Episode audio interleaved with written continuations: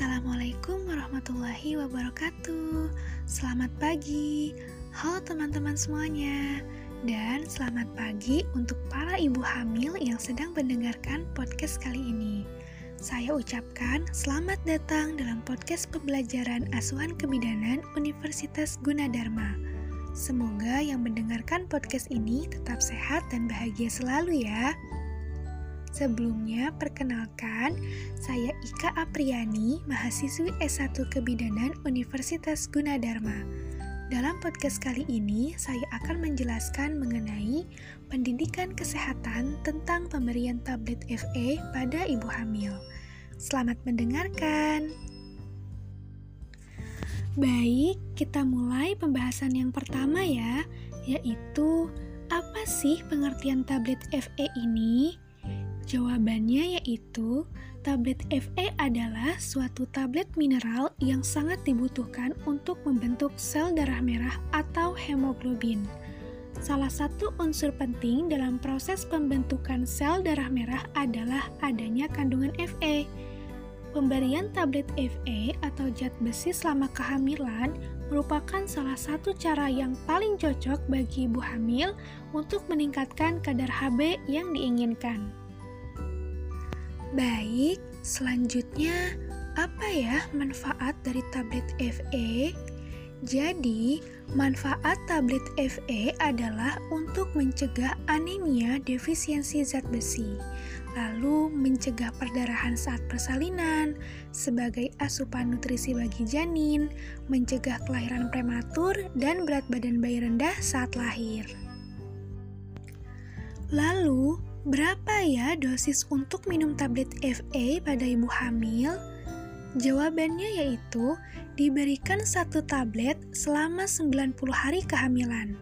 Tablet tambah darah ini mengandung 200 mg ferrosulfat setara dengan 60 mg besi elemental dan 0,25 mg asam folat. Nah, Tablet tambah darah ini wajib dikonsumsi oleh ibu hamil sebanyak 10 hari setiap bulannya untuk mengurangi gejala sakit saat masa kehamilan. Baik, selanjutnya bagaimana ya cara minum tablet FE? Jadi, begini ya untuk teman-teman semua dan para ibu hamil, cara minum tablet FE yaitu dikonsumsi di malam hari sebelum tidur. Kenapa ya dikonsumsi di malam hari? Karena untuk mengurangi rasa mual dan sebaiknya diminum dengan air putih atau baik diminum dengan jus jeruk atau makanan lain yang tinggi akan vitamin C untuk penyerapan yang maksimal. Sebaiknya jangan diminum berbarengan dengan kopi, susu, protein kedelai, kuning telur, atau teh ya, karena nanti proses penyerapan zat besinya tidak maksimal di dalam tubuh. Lalu, bagaimana kita mengetahui jika ibu hamil itu kekurangan tablet Fe? Jadi, bisa kita lihat dari gejala-gejala yang dialami oleh ibu hamil seperti ibu hamil merasa matanya berkunang-kunang, mual, pucat, lemah, pusing, dan sariawan. Selanjutnya, apa penyebab ibu hamil bisa kekurangan tablet Fe atau zat besi? Jawabannya adalah pola makan ibu yang salah. Lalu, kurangnya asupan zat besi dan protein dari makanan, adanya gangguan absorpsi di usus, perdarahan akut maupun kronis, meningkatnya kebutuhan zat besi seperti pada wanita hamil, masa pertumbuhan, dan masa penyembuhan dari penyakit. Lalu, apakah ada efek sampingnya setelah minum tablet FE? Jawabannya yaitu ada. Efek samping yang dirasakan setelah minum tablet FE yaitu mual dan muntah, nyeri kembung, kadang diare, dan sembelit. Nah, kita lanjut. Bagaimana cara menyimpan tablet FE dengan baik dan benar? Nih, diingat ya, Jadi, cara menyimpan tablet FE yang baik dan benar yaitu disimpan di suhu ruangan yang tidak boleh terkena sinar matahari secara langsung atau dekat dengan sumber panas. Simpanlah di tempat tertutup dan kering, dan setelah dibuka harus ditutup kembali. Oke, kita lanjut. Ini merupakan salah satu informasi yang juga harus diketahui oleh teman-teman dan para ibu hamil nih, yaitu mengenai anemia yang berhubungan dengan kehamilan. Anemia adalah suatu kondisi di mana tubuh tidak memiliki cukup sehat sel darah merah. Sel darah merah menyediakan oksigen ke jaringan tubuh. Anemia defisiensi zat besi adalah penurunan jumlah sel darah merah yang disebabkan oleh zat besi yang terlalu sedikit.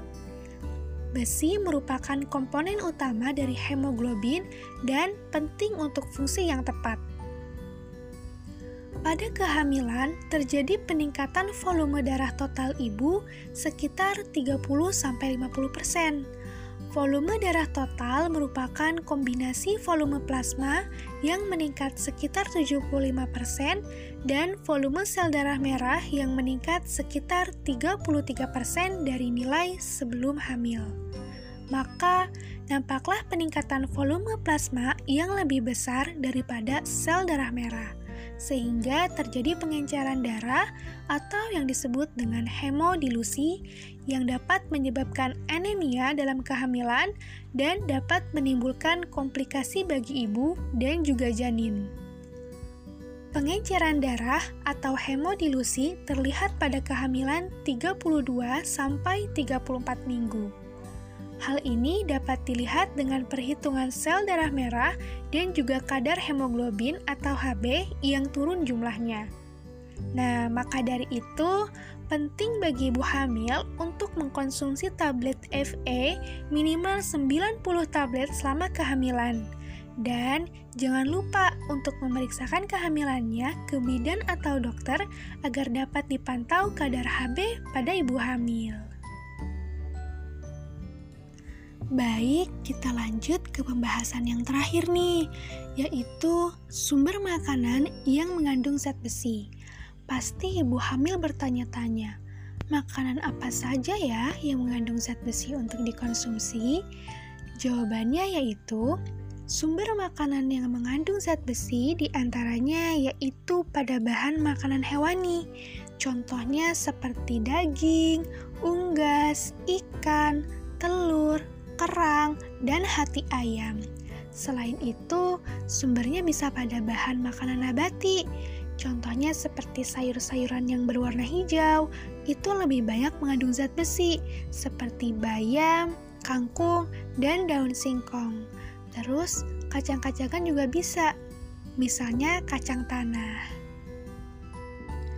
Nah, baik, sudah selesai pembahasan kali ini. Dan sekian dulu podcast pembelajaran kali ini ya mengenai pendidikan kesehatan tentang tablet FE dari saya Ika Apriani.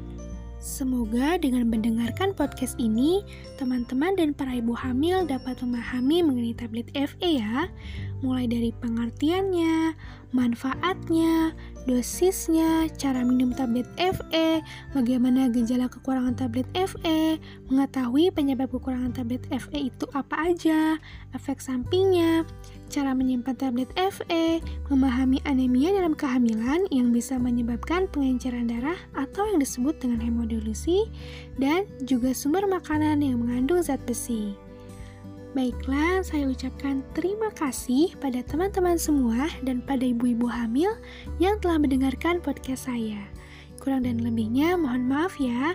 Dan jangan lupa untuk tetap jaga kesehatan semuanya. Stay healthy dan stay positif. Sampai berjumpa lagi semuanya. Wassalamualaikum warahmatullahi wabarakatuh.